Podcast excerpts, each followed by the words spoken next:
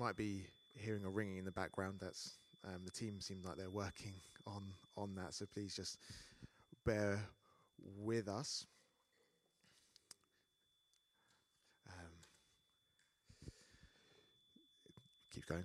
Um, I just want to say, like you know, a warm welcome. You know, if you're here visiting us for the for the first time, this, I guess you're you've come into a, a situation in which we as a church family are in a moment of of feeling, in a moment of of grief and and and sadness, and because Celine, as has been shared, was was a wonderful sister of of big encouragement, uh, probably one of the most authentic believers I've ever I've ever known. I the the last conversation I was reflecting on. The last conversation I had with her was I was walking to and fro from the car last Sunday at the end of the service, and I was walking back in, and she just looked at me. She's like, "Tim, what's what's on your what's, what's on your focus right now?" You know, I had this, I must have had this mixed gaze about me, and I was saying to her, "Well, um, obviously uh, the baby's on the way.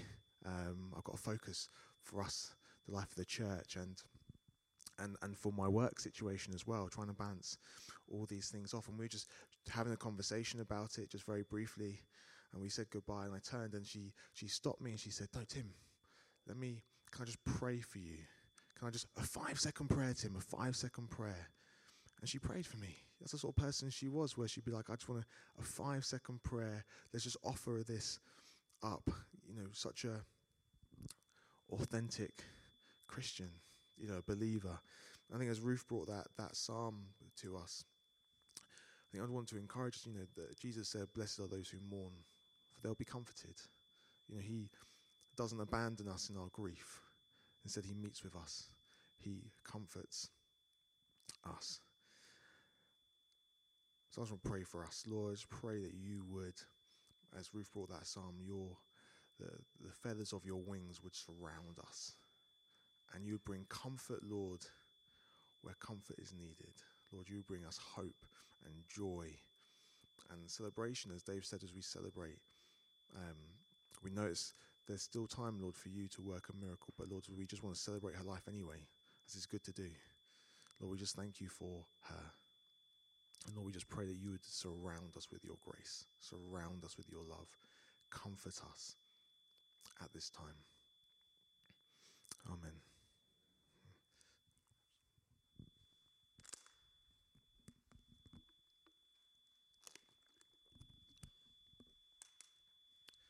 Your water bottle now. That's mine.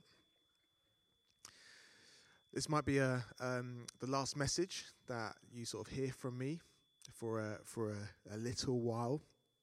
On Friday, um, Emma's going to be induced, and um, and then you may not see much of us um, or hear from us over the next couple of weeks as we just, I guess, get used to parenting. So please do keep us in your prayers, and um, and I guess probably why next time you see us, we'll probably look more tired um, as what's going on. But during this time, you know, uh, Matt and Carney are going to be around. Matt's currently away, and Carney's serving in the ministry, prison ministries this morning. And it's really great that um, that Dave has come to uh, his 12 months of compassionate leave come to an end, and he's going to be joining back in with us as a team. Um, such a, a, critical time, you know, as this is, is, is wonderful.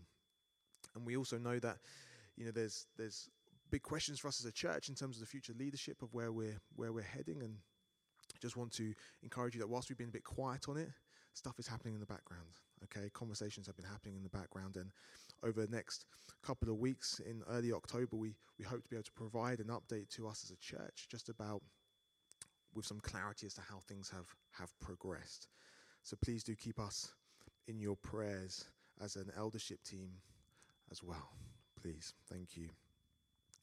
So I work for Surrey County Council uh, four days out of the week, and uh, this week I had uh, a meeting with my team. We have a, a bi-monthly meeting, and this one was in person, so we're in Leatherhead, and we had our early morning prayer meeting. And I logged on, and I saw that the traffic was going to be pretty bad. So I thought, you know what, I'm going to work from home for a little bit, and I'm going to drive when traffic eases up. And so then in the morning, once it had, I headed off to my meeting and I got there about course 10 for a 10 o'clock start, park up in the public car park, walk up to the meeting, and we we have our meeting, and I'm asking my team, and it's all good. So praise be to God, my team are doing okay. That's always nice. Um, and I was, and at the end of the meeting, after we'd been working around different sort of how different people were doing, what's going on with their projects, I, I let out this little proclamation to the team. I went, Oh no, I've had a mare. And uh, then immediately, like little shocks and wonders were going on. Be like, what's happened, Tim? They're looking worried. And we've been meeting for an hour and a half already. And I say, I've forgotten to put a ticket on the car. I know exactly, exactly. And I thought that is an expensive mistake. That is an expensive mistake. So I um, quickly get up. They're like, "Run, Tim, run, run there!" So I get up and I and I head down. I've got one of those passes and some of those doors that you know they sort of like pass and you have to wait for it to open up. These days I have to wait for a little bit longer for it to open up before I can try and squeeze through. Um, and and and I head down out the reception and I and I jog.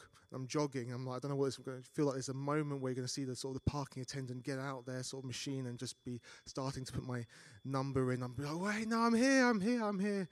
And so I'm running, and I turn the corner into the car park, and the first car I see, do you know what I see on their windscreen?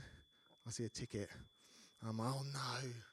No, and I know that I reversed in, so I'm like, I'm going to see it in just a moment. I'm going to see this ticket and I and I jog past the corner and I see my car, and there's no ticket there on the windscreen. But absolutely, Sylvia, I'm just like, wow. And so I'm like, I don't, you know, sometimes I feel a bit cynical in my young age. So I'm going to get to my car, I'm going to walk around it just to make sure they haven't just tried to sneak it on the back window or something like that. And I'm like, there's no ticket on the car, and I'm like, wow, thank you, Lord, for for that. And and I'm saying a little prayer of thanks. But a ticket would have been very justified. You know, I parked up for an hour and a half at this point and I've forgotten to pay for my parking. It's a mistake that I had made. And for whatever reason, one car had one and my car didn't. I feel sorry for them. But I was thinking they might have been here, you know, many, many more hours than, than, than, than mine and it would have been right for me to pay a ticket, pay pay a penalty charge for that. But I didn't have to. And today we're, we're launching a new series where we're going to be exploring over this next term the grace of God. You know, the grace of God. Um, as we, as Dave was sharing, as we kind of, as we've been doing over the beginning of September, feeling this sense of wanting to bring encouragement with us in terms of our witness of faith. And we want to be encouraged because, you know, one of the things that we have as Christians is the grace of God. But what does that mean?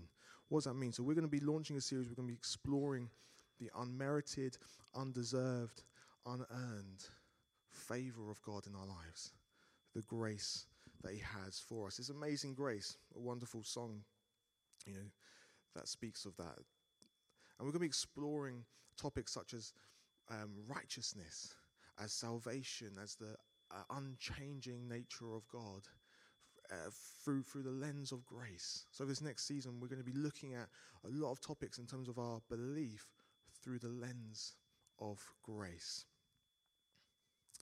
And we're going to today just look at that really simple question: well, What's so amazing about grace? So hopefully, you know, if it was a lesson plan, we'd be saying that at the end of this, by the time you hopefully leave here, um, if someone was to say, Well, why do you believe? You'd be saying, Well, I believe because of the grace that God has for me. And they say, Well, what's so amazing about this grace? And you would say, This is. This is what's so amazing about this grace that God has for me. So let's pray and then we'll look at this together. Lord, I just pray that we would capture your heart and your um, Lord, that we'd have a heart knowledge and a head knowledge and an understanding of the, your grace for us. Lord, how much you love us, how much you care for us, what you've done for us. Lord, help us to, to grasp this, Lord, so that we might share this with others, so that we might be able to say, This is the wonder and the grace of my Lord and my Savior. Lord, I pray that as we unpack um, some of this this morning that you would just give us ears to hear and hearts to receive afresh today. Amen. Amen. So before we look at this, this main story that we're going to be centering in, I want to just remind us um, and to kickstart us really with two sections of verses. The first one is Romans 3 22 to 24. If you have your Bibles, welcome to turn to it. We're going to be looking at a more detailed passage in a moment, but this is Romans 3 22 24, It says, There is no difference between Jew and Gentile, for all have sinned and fall short of the glory of God, and all are justified freely by his grace through the redemption that came by Christ Jesus. Here is our takeaway point this grace is undeserved. This grace that we have is undeserved. We do not deserve to be freely justified, freely be called right to God's standards, as we've all made mistakes and we've all fallen short. That's what it says. But only through the redemption of Christ Jesus can we uh, come to know God? Can we experience the grace of God? So, first one is just it's just undeserved. These are just like little snippets just to frame things. Undeserved. Secondly, if you want to turn to Ephesians 2 8 to 9, just a, a few bit books further on, it says this is for it is by grace you have been saved through faith. And this is not from yourselves, it is the gift of God, not by works, so that no one can boast. So here's another takeaway point it is unearned. It means that across all of your life, even in the knowledge that we make mistakes, all of our good does not outweigh all of our bad. There's not a scale tipping point to say, well, as long as I'm in the green, it's okay. It's unearned. This grace is unearned. There's nothing that we can do that means that we deserve it, entitlement towards it, or there's nothing to say that we have earned it for ourselves. Grace is the unearned, undeserved favor of God in our lives. So as we're looking at this whole series, I just want us to grasp, to hold those truths in our heads as we go through. And we're going to look at the story of the lost son in Luke 15. Um, Mike Gilson looked at this parable uh, that Jesus told during our Parable Stories to Live by series that we did in the spring. And we're going to have a look at this story of the relationship primarily between the father and, and the youngest son. Okay, primarily between the father and the youngest son. And, and some of us may have heard this and be familiar with this story. Some of you may have never heard this story. What I want us to encourage us to do is to be prepared and have hearts to look at it f- afresh for the first time. Okay, it's so easy sometimes with these stories that might be well known within the Christian faith just to think, oh, I know this. Oh, I know this. But let's just allow ourselves to take a pause moment to say, actually, I'm going to read this afresh. Let God speak to me and minister to me afresh as we go through this story. And the context is that Jesus is sat amongst an audience where there's tax collectors, there are sinners, those described as living um, ungodly lives, and there's the Pharisees, these teachers of the law, those who believe themselves to be righteous. And Jesus, this is the hat trick story of three that he tells on the bounce about God's heart for the lost. Okay, his love for the lost. This is the hat trick story where he's been working through in terms of a 100, 99 to 1, 9 to 1, and now it's out of two of his boys, his care for us. And so, straight from the off, Jesus is painting this picture of the Father as God and the younger Son as us, okay, because we all wander away. And I want us to look at this story. We're going to look at this story through the, the lens of grace, okay, through the lens of grace as we go through this.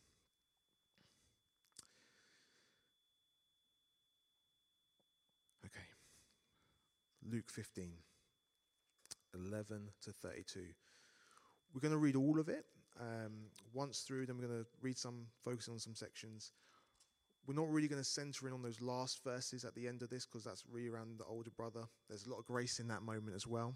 But we're really just with the time we have, we're just going to center on the encounter between the younger son and the father. And at the end of this, we're going to have a time of communion together. Okay, let's read. There was a man who had two sons. The younger one said to his father, Father, give me my share of the inheritance or of the estate. So he divided his property between them.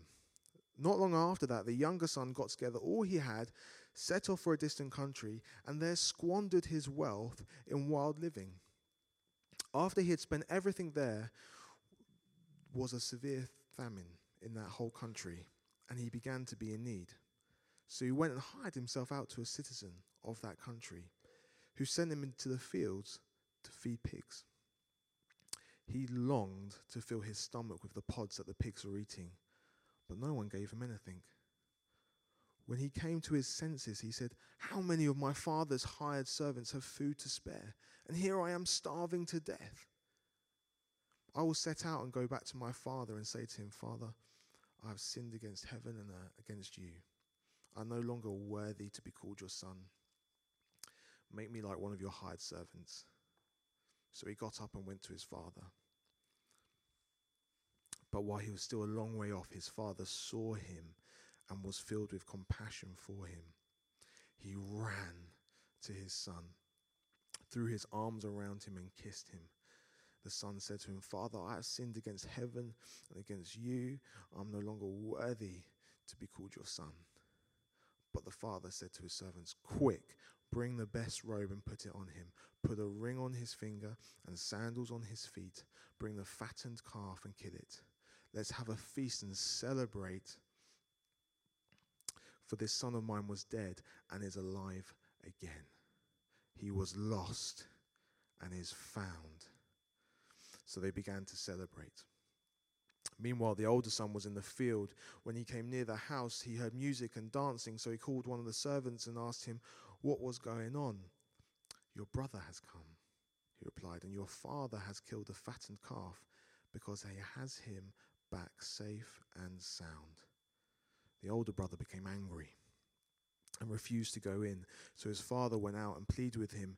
But he answered his father, Look, all these years I've been slaving for you and never disobeyed your orders, yet you never gave me even a young goat so I could celebrate with my friends.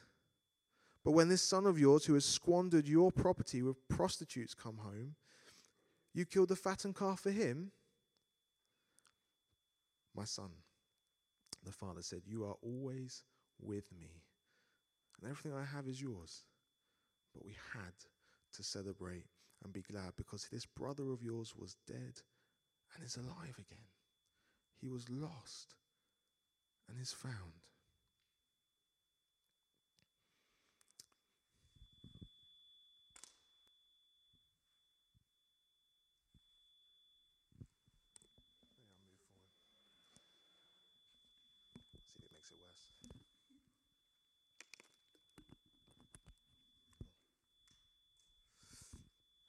What a powerful story that is, right? What a powerful story this is. And we're gonna we're gonna just unpack it. We're gonna I want we're gonna read through some different sections, make sure that we kind of just get what's going on.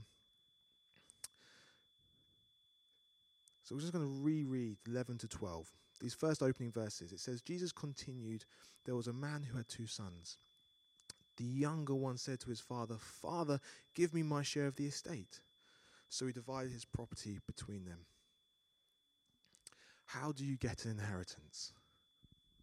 How do you get an inheritance? You get an inheritance when someone dies and they leave you something. This young son goes to his very much healthy, very much alive father and says, I want my share of what's owed to me if you were dead. It's not too far of a stretch to say he's effectively saying, I wish you were dead so that I could have my share. If you're a parent,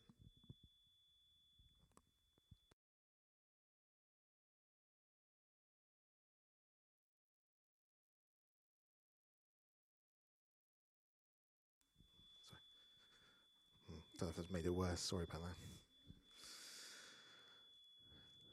God, has that made it? Rubes, could you get some batteries in this one? And then maybe that one would be better. Hmm. We're going to push on past this annoying ringing. Okay, we're going to be in faith that uh, that God's bringing us something, and these distractions are not going to we're just going to do little tests, just shuffles across the room. No, just we're going to we're going to persevere, church. This is what we're going to do. If you're a parent in here, if you're, a, uh, but we're all children, what do you think it'd be like going to your parents or your child coming to you saying, "I want my share now. I want my share now." I see some little easy conversations, perhaps, at the back of the room. But it's outrageous. It's outrageous. It's it's hurtful. It's saddening. Imagine, imagine that. I mean, I kind of thinking like the little one on the way being like, well, tell them where to go quite quickly um, in this. But you know what? There's there's a first moment of grace that appears here, is that the Father grants it. The Father grants it. The Father could this story could have been ended after two verses where Jesus says the Father told him to clear off and kicked him out of the estate. But the Father grants it. The Father he gives him his freedom. And, and this word that's used in terms of wealth, in terms of the property, in terms of the estate, is it, it's, it's rooted in this word around life.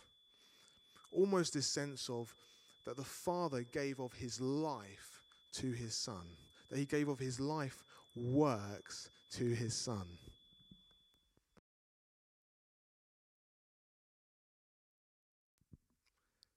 I wonder if it starts up again.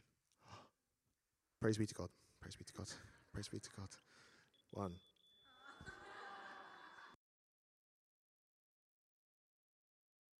Can I use one of these? I think it might be the radio.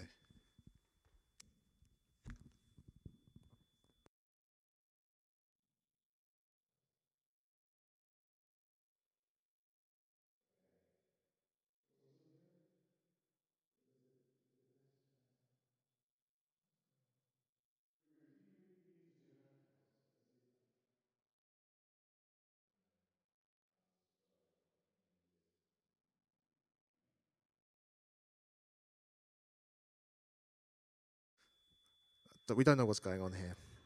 Anyway, we're going to persevere as best as we can. The son grant, gets granted his freedom. That's the first thing that we see. We move on. Verse 13. So, not long after that, the younger son got together all he had, set off for a distant country, and there squandered his wealth in wild living. He's off. He's got his taste of freedom, money in his pocket, and what does he do? He heads off to a distant land. He goes on the extended gap year experience, okay? And he decides, what he decides to do? He decides that he's going to just spend all this wealth that he has, this, this life money, as it were, of his father, and he squanders it. So I said he wastes it.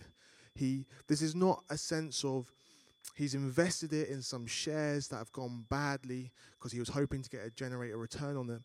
This is him spending it wastefully, ex- uh, excessively, uncontrollably. You know, the impression that we get here is that it's probably spent on wasteful parties, meaningless sex, um, extravagant eating, showing off, ultimately nothing of any substance that is worth to sh- has anything to show for.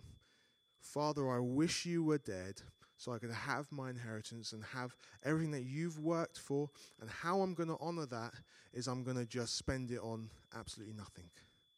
Absolutely nothing. And we continue, verse 14, 16.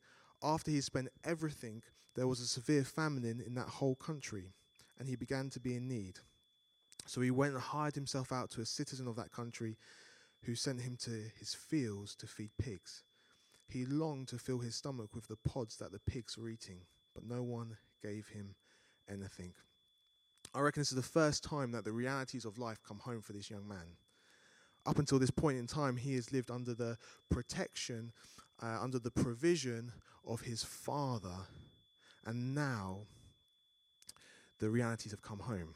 It's like that moment of um, never experienced this, but I guess a university student going off to university and finding, ah, the washing doesn't just miraculously happen, or the the uh, the washing up. I thought we just put stuff here and somehow something happens here, or You know, where's my dinner? You know, all those sorts of things. The, the realities of life come home for him where he doesn't have enough. He has spent it, he spent it wastefully, and his lifestyle has to change. This freedom that he had before under the umbrella of his father's protection and provision changes where he now has gone from being free to being into servitude because he goes and works for a foreigner.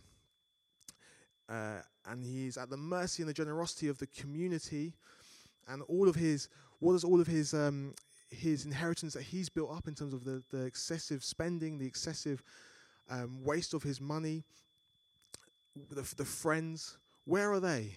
Where are they? When he's in need where are they in this moment? They're not there. There's no substance to what he has done. His new community is not there for him.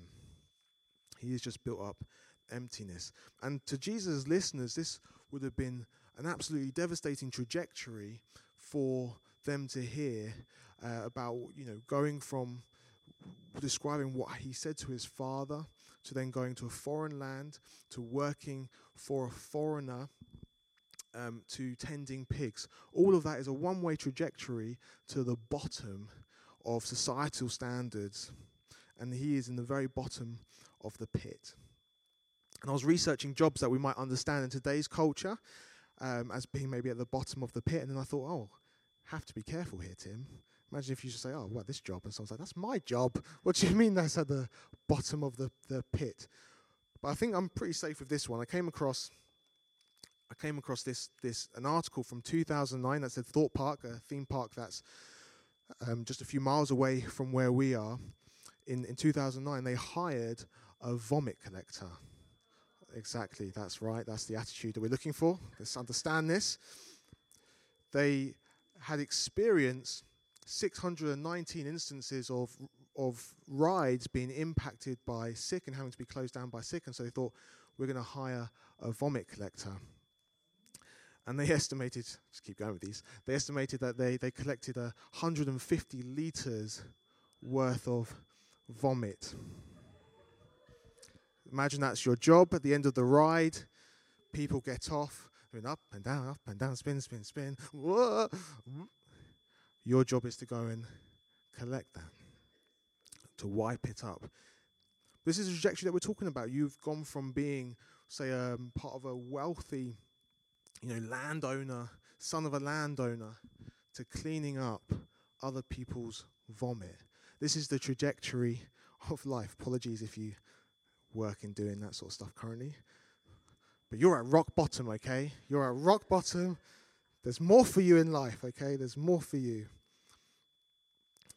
And where do you turn when you hit rock bottom? Where do you go? He has this moment of realization and he comes to his senses. My father's servants don't live like this. They're servants. I'm a servant now, but my quality of life would be better in my father's house than it is right now. I'm going to go and apologize to him and see if I can just work for him. And now we're going to see the full flow of this image of, of grace in through the Father. And let's know this is a reflection of the Father, our Father in heaven's grace towards us. Okay. And it's important before we look at it, just for us to recognize that we are like the younger son. Okay, this is a, a picture that's being painted that all of us have walked away and, and have been drawn back to the Father. We've all fallen short, we've all made mistakes. We've all been wasteful with the freedoms that we've been given. And yet we're going to see how the Father responds into us. Okay? And there's nothing we can do. There's nothing that this boy could do. All he could do was come back to his father and just plead and plead. And we're going to see what he says. We're going to read 20 and 24 now. So he got up and went to his father. But while he was still a long way off, his father saw him and was filled with compassion for him. He ran to his son, threw his arms around him, and kissed him. The father recognizes his son in the horizon, recognizes him on the distance, and the father runs to him. This is a wealthy landowner, the one who's been, the, the last conversation they had was, I wish you were dead. And his father sees him, and does he go, Well, I'm going to wait till he gets right here, and I'm going to give him a piece of my mind? No, he runs to him. He would have had to lift up his outer garment and run. And, you know, this is a dignified person who would have become more undignified in just running to their boy. Running to their boy. And what does he do when he gets there? Does he punch him and say, You stupid boy? do you know what, you know, last time? No, he embraces him. He embraces him. And he kisses him and he holds him. And all this has happened before the boy's even had a chance to say anything. Before he said anything, he's gotten what in his mind to say, but this happens before he says anything. Our Father is a Father who embraces us before we get a chance to say anything. Perhaps you need to know that this morning. Doesn't matter what you've said to him in the past, he's a Father who embraces. He embraces and holds us. And so we're going to look at five things in this. Firstly, grace triumphs over our wrongdoings. Finish these off. The son said to him, Father, I've sinned against heaven, against you. I'm no longer worthy to be called your son. But the father said to his servants, Quick, bring the best robe and put it on him. Put a ring on his finger and sandals on his feet. Bring the fattened calf and kill it. Let's have a feast and celebrate. For this son of mine was dead and is alive again. He was lost and is found. So they began to celebrate. First one is grace triumphs over our wrongdoings.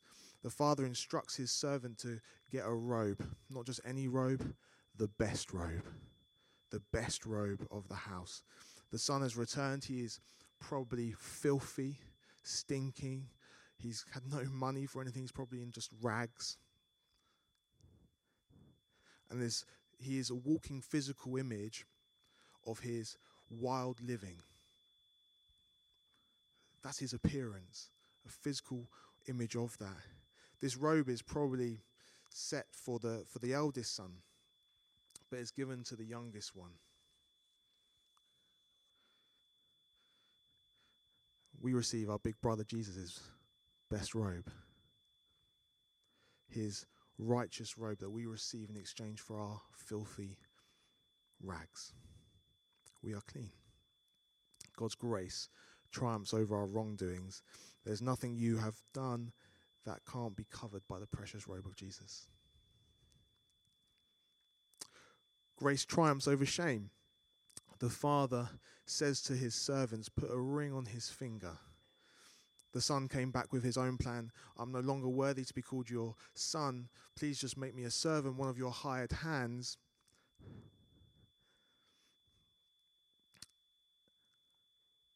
There is shame, there is regrets over his actions, over what's happened in the past. And what does the father do? He says, Get my son a ring. Give him a, a symbol of the status of sonship in this house. Grace triumphs over shame. Even in light of what we've done, we are not relegated to servants who must buy their freedom. We are adopted into his family and we are called sons and daughters. Sons and daughters of God. Grace triumphs over unworthiness.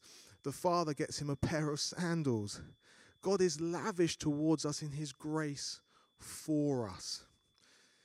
It is lavish, it is ongoing, it is a continuation towards us. In Psalm 23, it says, Surely goodness and mercy will follow me all the days of my life, and I will dwell in your house forever. Surely goodness and mercy will follow me, will follow me all the days of my life. Even though we've wasted his inheritance, there is more from him the Father for us. Our Father isn't a father of mediocrity. He isn't a father of the bare minimum. He isn't a father who says, I will cover their sins and call them sons and daughters, but that is it. He is the Father who lavishes his grace upon us. He lavishes his grace upon us. He is generous. His grace triumphs over our unworthiness, where we might disqualify ourselves of his ongoing, continuous generosity or love or grace or kindness, mercy, his provision, his uh, comfort, his peace, his answers to prayers. We might say, I'm not worthy of those. And he says, You are worthy. My grace triumphs over your feelings of unworthiness. The son gets the sandals, and we get the continuation of the beautiful, bountiful, extravagant generosity of the Father. That's what we get.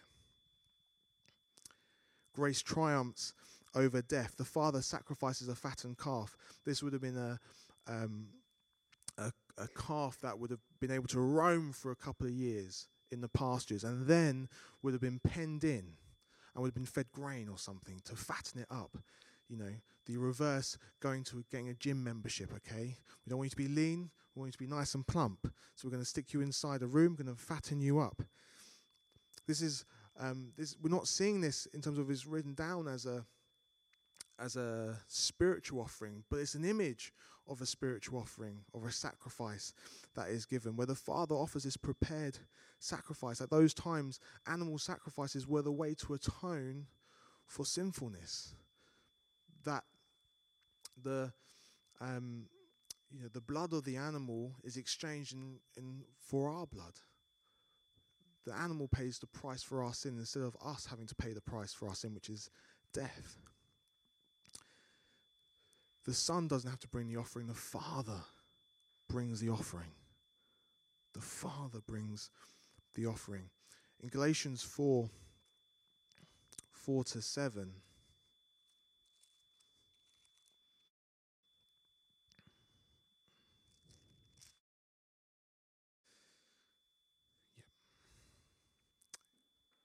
it says, But when he but when the time had fully come, God sent his son born of a woman, born under the law, to redeem those under the law, that we might receive adoption to sonship, because you are his sons.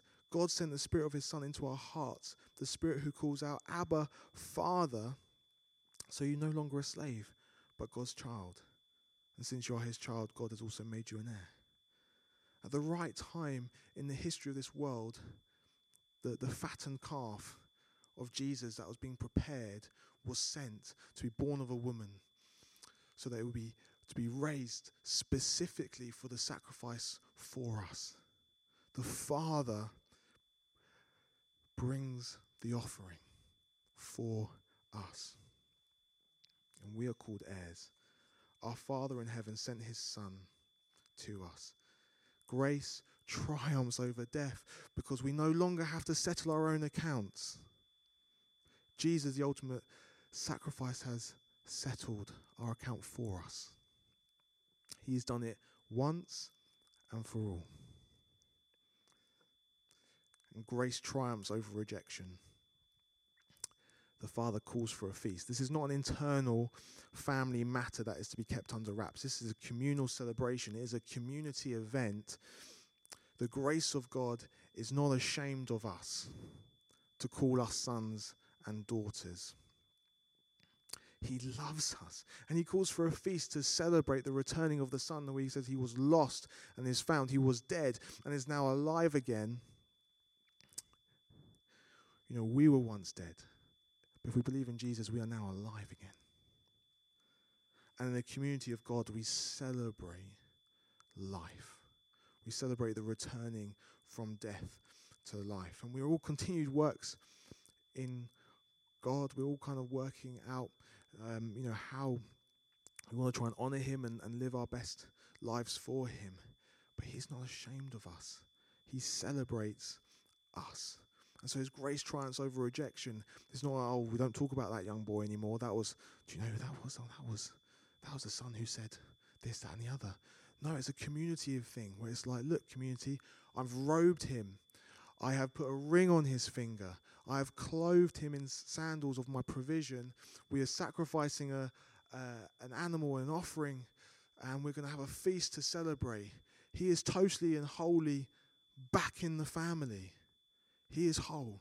His grace triumphs over rejection. Church, we find these verses in Psalm 103, verse 10. He says, He does not treat us as our sins deserve, or repay us according to our sins. For as high as the heavens are above the earth, so great is his love for those who fear him, that as far as the east is from the west, so far has he removed our sins from us. So, what's so amazing about this grace, about this unearned favor of God? People ask you, what's so amazing about it? What's amazing about it? Well, let me tell you. It triumphs over our wrongdoing. That we become, this grace means that we can become right before God. It triumphs over our shame, which means we are adopted. God looks at us and calls us sons and daughters. It triumphs over unworthiness because our God, the grace of our God, means that He is just a continuation of blessing upon blessing upon blessing in our lives. It triumphs over, uh, what's amazing about it is it triumphs over our death. That now we can ex- exchange Jesus' death and sacrifice that we might have life and life everlasting.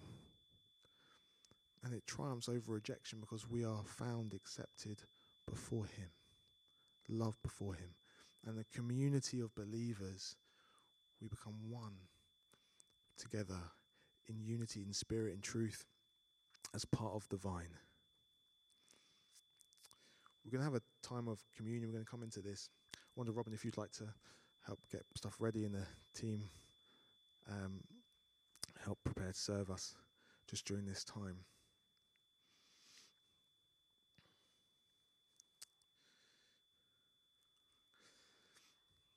thing I will touch on about the older brother in this is that the older brother, um, with the father, whose responsibility was it to go and find the younger son? Whose responsibility was it to go and find him? It'd have been the older brother's responsibility to go and find his brother and call his brother home. And we don't know what, what actions he may or may not have done, the relationship there we, we do know that maybe by inference that he knew his brother had spent his money on prostitutes. Maybe he'd found something of it and then I'm just going to leave you here. I don't know, I'm speculating. I'm speculating. But, you know, in the mirror of this story of us embracing this younger son, younger daughter view with the father, our older brother is Jesus. And you know what he did? He came and found us. He came here he found us. He gave us up his robe that before us, and he sacrificed himself for us so that we wouldn't have to pay the price as the younger brothers for our sins. And so, as we come into this time of communion, we look to Jesus. We remember what he had has done for us. That he, came as the, the sin offering, as the fattened calf to be sacrificed for us. And at the cross, his blood spilt out for us. So our blood doesn't have to. And when we take in the bread and in the, the grape juice that we have here, we remind ourselves that we that his body was broken for us and was given up for us and remind ourselves that his blood was spilt out for us so that ours doesn't have to be shed and it's a reminder when we come to this table that we're able to remind ourselves that we are sons and daughters we are adopted in the family we are accepted we are um, you know, he has made us worthy nothing that we can do, but He has made us worthy, and His kindness to us continues. And the other thing that we, we remember here is that there's a moment here where we remember that we are part of a big family. Okay? All those who have taken communion before us through the generations since Jesus introduced this are all part of the vine, are all part of the vine of, of Him.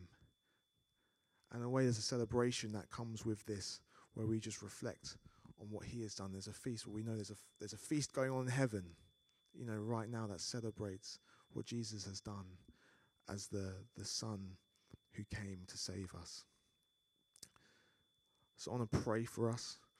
Then the, the team will just be serving us in the background. They'll just be leading us in time of worship. And then when you're ready, just come forward and receive. Receive this grace again.